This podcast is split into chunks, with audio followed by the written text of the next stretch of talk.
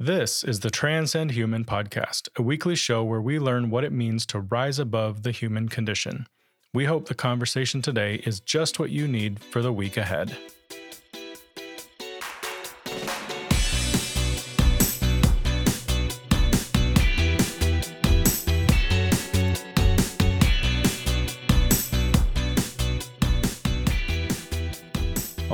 Right, friends, welcome back to the Transcend Human podcast. Great to have you with us. Another beautiful, sunny, this time, sunny Monday morning here in Southern California, April 10, 2023. Welcome, one and all. Uh, today is a great day. So, we are kicking off a brand new series. It's a series that I can't really believe that I'm even attempting. Um, but I finally just decided to pull the trigger. It has to be done. So, this is a series called Transcending Eschatology. Uh, how can we rise above the chaos of the end times? At this point, I'm not even 100% sure how long the series will go. I'm not 100% sure that I'll be able to release an episode every single week. Uh, I haven't really worked ahead on this. So, each week I'm going to dive into the topic that I want to discuss. I'm going to do the research. I'm going to write the episode, record it. And if it gets done, awesome. Uh, if not, then I'll just keep working on it and release it the next week. When it comes to this series, I'd rather release something that works well, you know, rather than just release something quickly because of the time frame, right? Because I, I got to get this out this week. So I just have to cut it short and just knock it out. Um, I would rather release what is important and not just what fits into the time. So, with that fun little introduction, let's dive in.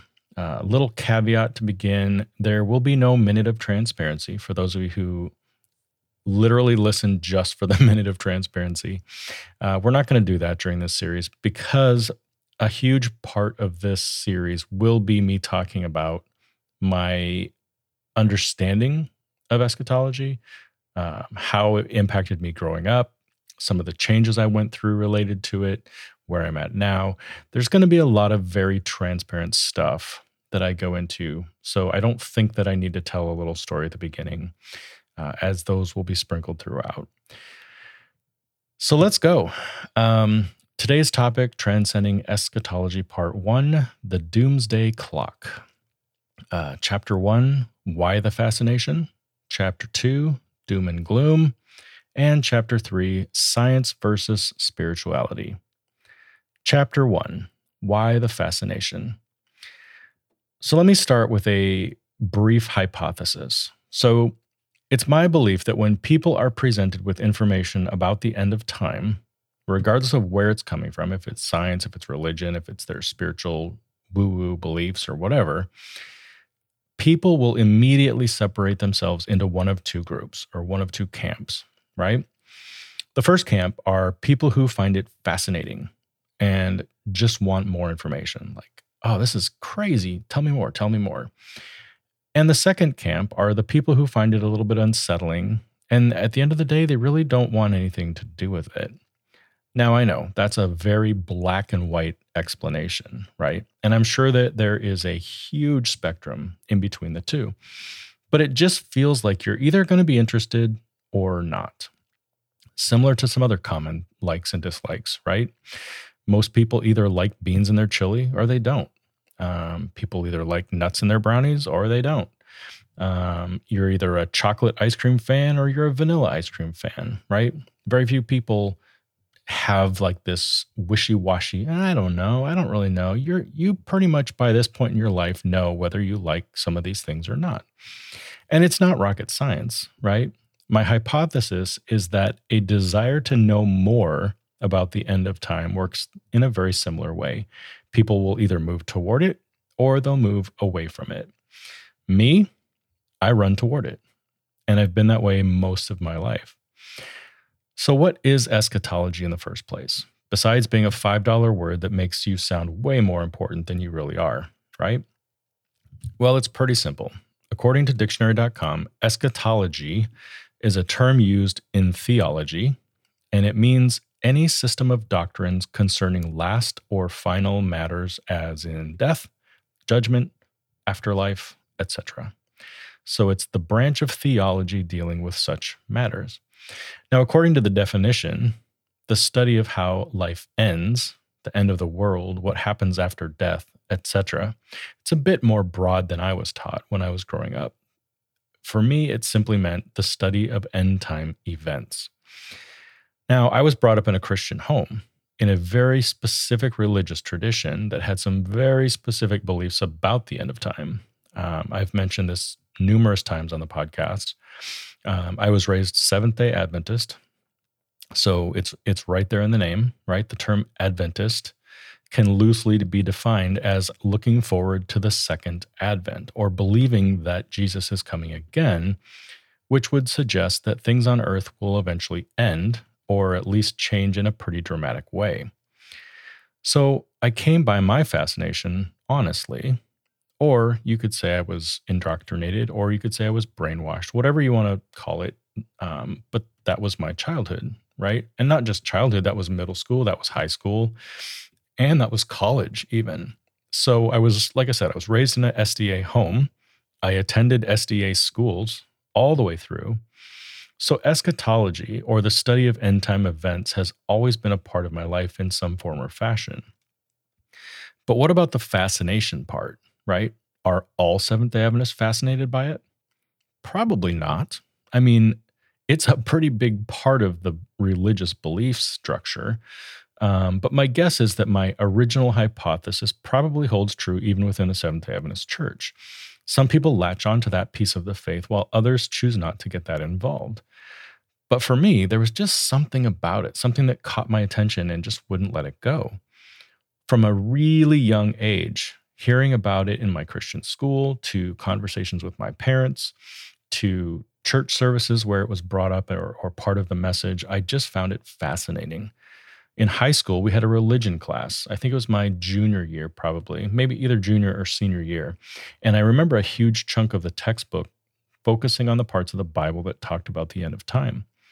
When I graduated from college, I went through a a phase, right, where you start to question what you really believe. A lot of people start that phase in college, but for me, I kept my belief structure pretty similar all the way through college. And it wasn't until I graduated and started running into other people out in the real world who had different ideas, different beliefs about the end of time, that I really had to start questioning why do I believe what I believe, right? And for me, for some reason, the questioning never really focused on God or Jesus or the Bible. A lot of it focused squarely on eschatology. I felt like I had to research it for myself and decide if I truly believed in the version of it that I grew up with. Around that time, the Left Behind series was being written and published, and it quickly became a cultural phenomenon, very similar to the way Harry Potter and the Harry Potter series caught on in its day. The problem for me was that the Left Behind series taught a very different version of eschatology than I had ever heard before. And I needed to understand why why is it different and why were so many people fascinated with this version of eschatology? So i spent a really big chunk of time um, in my mid 20s reading researching all the different various christian beliefs about the end of time so that i could get to a place where i felt confident in the version of it that i really believed in. And then about that time life happened uh, I met my future wife. We got engaged. I went back to school to get my master's degree. Um, in 1999, we got married and I graduated with my MSW. Between 2000 and 2004, we had three kids. And really, family life just took center stage school, extracurricular activities, travel sports, drama, theater, dance, vacations, home ownership, all of the things, right? All of those things that just make up the middle part of your life.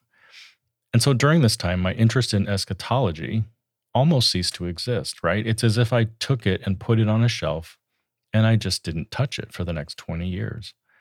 Sure, every now and then something crazy would happen in the world and I would look over at that shelf just wondering. But then life would go back to normal and I would just carry on with my life. And that's the way it went, like I said, for 20 years almost exactly 20 years. Then 2020 happened, right?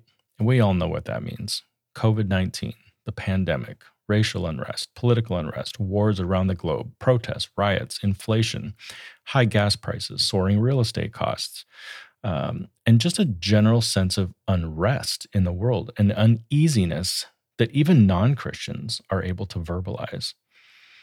But this time, I didn't just look over the, the shelf and wonder. I took it down, I dusted it off, and I allowed some of that fascination to return. Now, before we go any further, I want to go over a few caveats about this entire series. So, first of all, I am not an expert in the field of eschatology.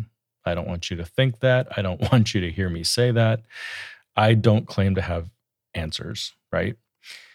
At this point in my life, I'm holding things a lot more loosely than I did back when I was in my 20s. Uh, I've talked before on this podcast about deconstruction, right? And that definitely plays into some of these things as well. As I've deconstructed some of my religious baggage, if you will, uh, I've been forced to look at my beliefs about eschatology as well. My struggles with organized religion and whether or not the Bible is actually the inerrant word of God, all of it makes it harder for me to hold on to some of those dogmatic beliefs I used to have about the end of time. So I've had to really loosen my grip, become a bit more open to the possibility that maybe you can't know everything for sure, that maybe we're all on the right track in some areas and a little off in others. So that's me. That's where I'm at. And I just want to make sure that you know that before we get too far into this discussion about the end of time. Okay, chapter two Doom and Gloom. So let's dive in. No, actually, let's start slow.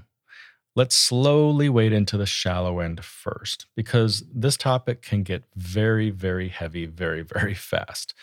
So let's just start with a cultural overview, right? We'll get into the world religions and Christianity and what the Bible says about the end in later episodes. But first, let's try to look at it completely from a non religious or non spiritual aspect or viewpoint. Now, I know this might be really difficult because it's very hard to divorce people's spiritual or religious beliefs from their view of the end of time or their view about the world and whether or not it'll end or how it will end. But let's just pretend for a minute, right? Let's pretend that there's a person living in this country. Maybe they've heard about God, maybe they've heard about religion, but they're pretty agnostic in the way that they choose to address it either way, right?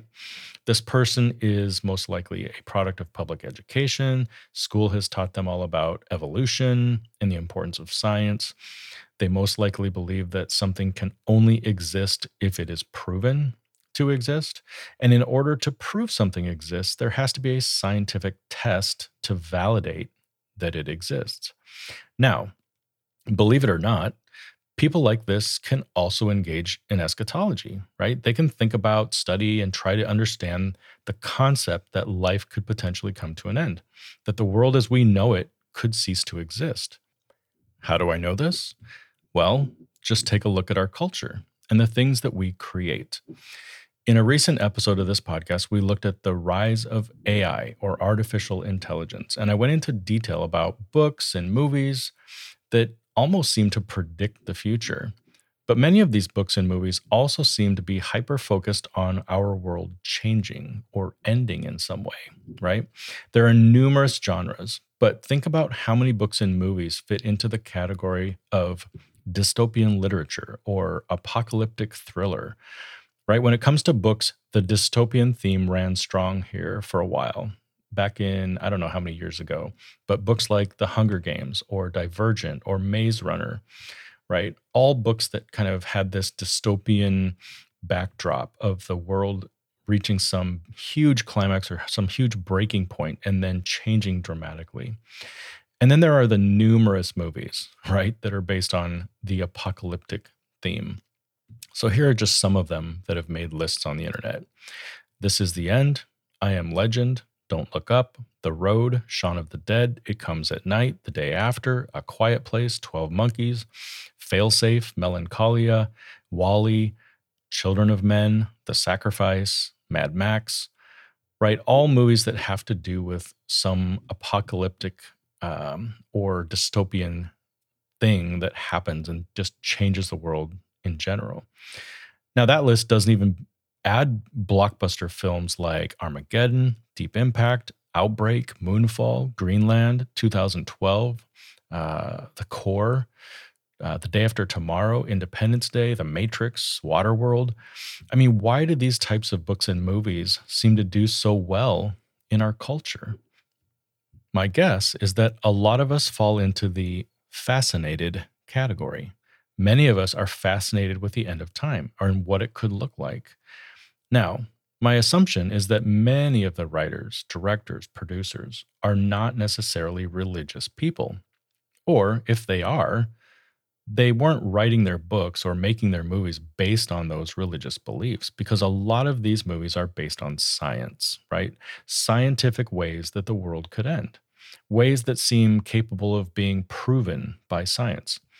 For example, in the list of movies I read through above, here are just some of the doomsday scenarios that could potentially lead to the world ending, starting with um, one of the newer ones, right? AI taking over, or alien invasions, or global warming, the Earth overheating from within, extreme weather, an asteroid strike, pandemics, uh, a medical abnormality that causes like a zombie apocalypse, uh, extreme water shortage, extreme flooding, World War III, nuclear war, or nuclear fallout. And that's just a very short list of the different things or themes that we see in, in books and movies. But back to the title of this section Doom and Gloom. Before you start to think that all the doom and gloom exists as fiction made up by authors and movie creators, I'd like to introduce you to the Doomsday Clock. Some of you may already understand what this means or what it is, but for those of you who have not, here's a quick overview from Wikipedia. So, the Doomsday Clock is a symbolic representation of how close we are to a human made global catastrophe. Uh, it began back in 1947 and has been kept up to date annually since then. So, what it is, is a clock, and the clock ends at midnight. And what midnight signifies is that a hypothetical global catastrophe happens right? So if the clock were to strike midnight, that hypothetical global catastrophe would happen. So the big hand and the little hand represent how close we are to that reality or to midnight. So this concept can be traced all the way back to a group of scientists who worked on the Manhattan Project, right? For those of you who know what that is, or for those of you who don't, it's the project that led to the production of our first nuclear weapons. So when the clock, the doomsday clock was implemented, it wasn't so much a declaration of our struggle with other countries as much as it was to reflect the continuous danger that we were going to be living in because of the um, the fact that nuclear weapons existed in our world. So the clock is an illustration to reflect urgency, the same way that a countdown suggests that something bad will happen unless it is stopped. So, if the clock was originally created to depict danger based on nuclear proliferation, over the years it's been expanded to include other things, right? Things like nuclear threats, climate change, uh, bioterrorism, and now more, more recently, artificial intelligence or technological danger. And as the threats in these areas increase, the clock gets closer and closer to midnight. So the Wikipedia page has a great little graph um, and a table showing the fluctuations over the years. The largest it's ever been has been 17 minutes to midnight, and that was back in 1991. In 1991, the US and the Soviet Union reached some uh, monumental arms agreements, right? And at the same time, USSR dissolved into Russia and some other independent countries. So that really led to a, a time of peace as the Cold War was coming to an end and it felt like everything was going well in the world. They kept moving the, the doomsday clock backward and it got to 17 minutes. Now, the shortest amount of time it's ever been to midnight happened this year in January 24th, 2023.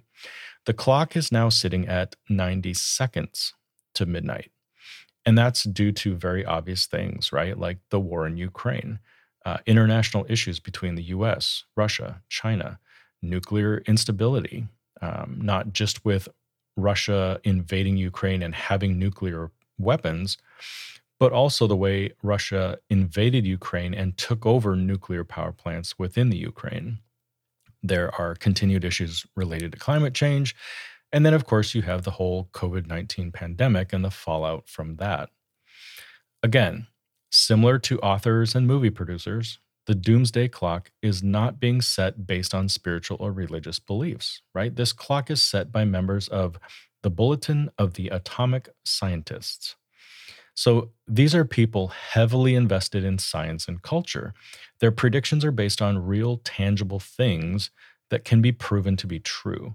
Things like the danger of nuclear weapons, the visible signs of climate change, technology concerns when it comes to things like the unregulated use of artificial intelligence. So they aren't setting the clock based on their religious beliefs or after reading the Bible or whatever the Bible says will happen at the end of time, or even after assessing the spiritual climate of the world. They aren't looking at the rise in Christian nationalism, for example, as a potential cause for alarm, at least not in their statement as to why they changed it to 90 seconds to midnight. In that report, they simply listed the scientifically proven things related to the things we talked about. But it makes sense, right? These are scientists. They're viewing the physical world around us uh, through a very physical lens, addressing credible threats that can be defined, monitored, addressed, tested, versus some of the abstract things that come along with spirituality and religious beliefs. Now, before we move into our final chapter today, I do have one other thing that I want to discuss related to this. Now, don't quote me on this. I just find it fascinating and wanted to talk about it. So, since we are using the doomsday clock to illustrate how close we are to extinction or an extinction level event, with the end of the world being midnight and the clock reading 11 something p.m. or 90 seconds to midnight, it's not lost on me that the most popular platform the world is engaging on right now is called TikTok. After all, what sound does a grandfather clock make as the pendulum swings back and forth? Tick tock, tick tock, tick tock. Again, don't quote me on that because that's where my fascination ends. There's no conspiracy theory, there's nothing tangible that I'm going to try to connect between the doomsday clock and the TikTok app. In fact, the closest I can get to some level of a connection between the two isn't even scientific or, you know, something factual that I can put my finger on. It's much more abstract. It's much more spiritual. In the Bible, in Daniel 12:4, we read, "But you, O Daniel, keep this prophecy a secret. Seal up the book until the time of the end, when many will rush here and there, and knowledge will increase." Now, many believe this is talking about information, right? That the creation of the internet is what this verse is talking about. And in our recent episode on AI, I suggested maybe it's AI that fulfills this verse. But I'm not opposed to throwing TikTok in there as a contender as well. Not that TikTok is as powerful as the AI that's being released these days, or as expansive as the entire internet in its entirety but it is powered by the internet and it uses AI on some level to comb through content and filter what you see on your For You page. This functionality is called an algorithm, right? That's how we refer to it. But my assumption is that that algorithm is now using AI pretty hardcore as part of its functionality. Now, TikTok is the perfect platform for sharing information, right? It's a very easy way for knowledge to increase the way the verse describes. And not just short choreographed dances or funny clips of pets or people doing dumb things. I'm talking about how to's, media clips, up to the minute video clips of things happening around the world, uh, hot takes from both sides of the political aisle, religious beliefs, deconstructionist beliefs, alarmist beliefs, conspiracy theories, all coming at us at 100 miles per hour. The internet has to be searched, AI has to be leveraged. But all you have to do is open TikTok and the information just pours into our heads nonstop. TikTok is like the funnel, right? When you when you add oil to your car, you stick a funnel in that little hole and you pour the oil in. The entirety of the internet and the power of AI are basically being funneled down through TikTok into one steady ingestible stream of data that the entire world can remain connected to. Chapter 3 Science versus Spirituality. Okay, let's wrap things up by talking a little bit about the differences between scientific eschatology and religious or spiritual eschatology. So, most of this episode, we've been talking about the first, right? I wanted to start very high level, cultural, um, socially relevant. And this is all based on kind of scientific eschatology, the study of the end time scenarios through the lens of science and the observable world. I mean, the doomsday clock and how it is set each year is really based on four very specific risk assessments, right? You have nuclear risk, climate change, biological threats, and now disruptive technologies like AI, for example. But like we said, these are all very scientific in nature, and they do not take into consideration a belief system based on a religious belief or a denomination or some form of spirituality. But that doesn't mean much, right? Because I would suggest that eschatology from a religious or spiritual background is way more prevalent than even the scientific eschatology we just talked about. In other words, there may be scientists who stay in their lane and never think about the doomsday clock but my assumption is that just about every religion has a belief about the end of time. Now, I can't prove that yet, but I'm going to put that assumption to the test in the coming weeks. But let's run with it for now. The truth of the matter is this religions exist in part because we all want answers to the big three questions where we came from, why we're here, and where we go when we die. And like we've talked about earlier, it's the third one that really sends us down the eschatological path, trying to discern what might happen in the future, trying to figure out what happens when we die, trying to figure out if our world ends, how will it end, and trying to determine if there's anything that we can do to be part of something beyond this short life on earth. And as people all over the world seek answers to these questions, what happens? New religions emerge. New belief systems are written down based off of these answers. And before you know it, hundreds of thousands of people are following along with that religious belief structure. They have kids and they teach them the same beliefs. Those kids have kids, and so on and so forth. And pretty soon you have a world religion, right? Some of them are even sanctioned by the country where that religion is the most prevalent. And this is where we're headed next week. I want to look at some of the major religions in the world and find out what it is that they believe about the end of time.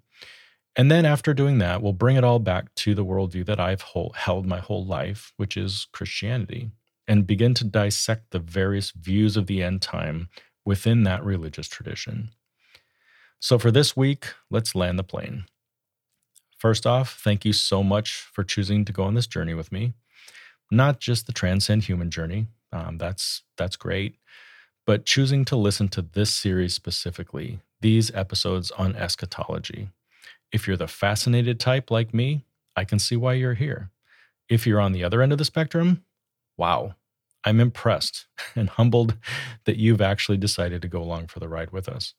I'll try to make things as simple as possible, as painless as possible, but it's my belief that a knowledge about the end of time is important not having all the details and definitely not being right, but just being open and available to understand it, to listen, to read, and then allow God to impress on us in the future the things that really are important. Here's an illustration for you.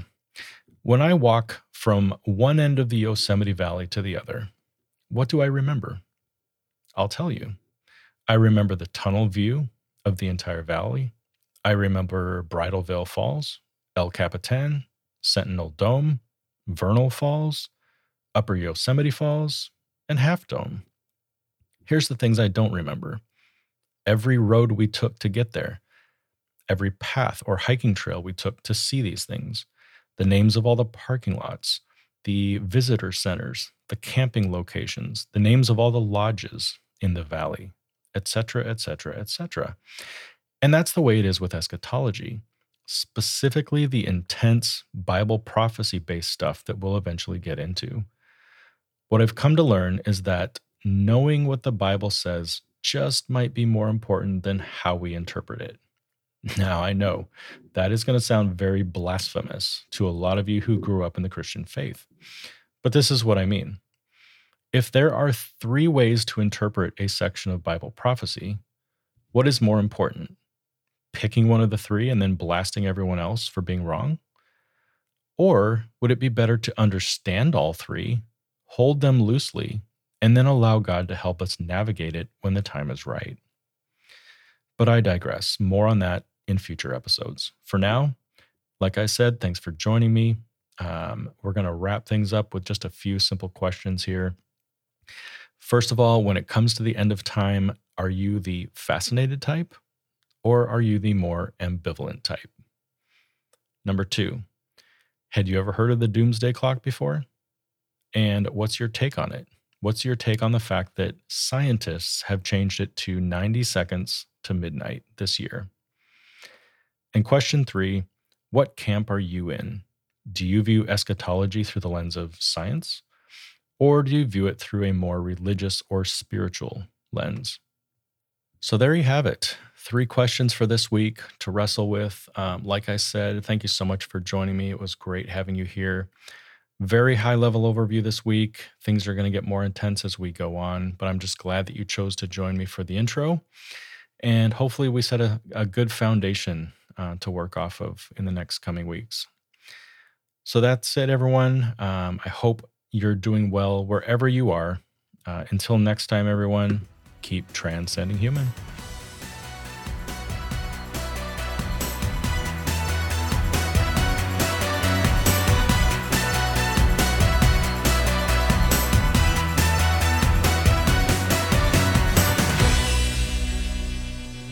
Thank you for listening to this episode of the Transcend Human podcast. If you're interested in the show notes for this episode, head on over to transcendhuman.com forward slash podcast and navigate to the episode you're looking for. On the website, you'll also find blog posts, podcast series, and other helpful resources to help you navigate the Transcend Human ecosystem. You'll also find links to our social media channels and as always, if you have questions, feel free to contact us at info at transcendhuman.com. Have a great week, everyone, and we'll see you back here on Monday morning.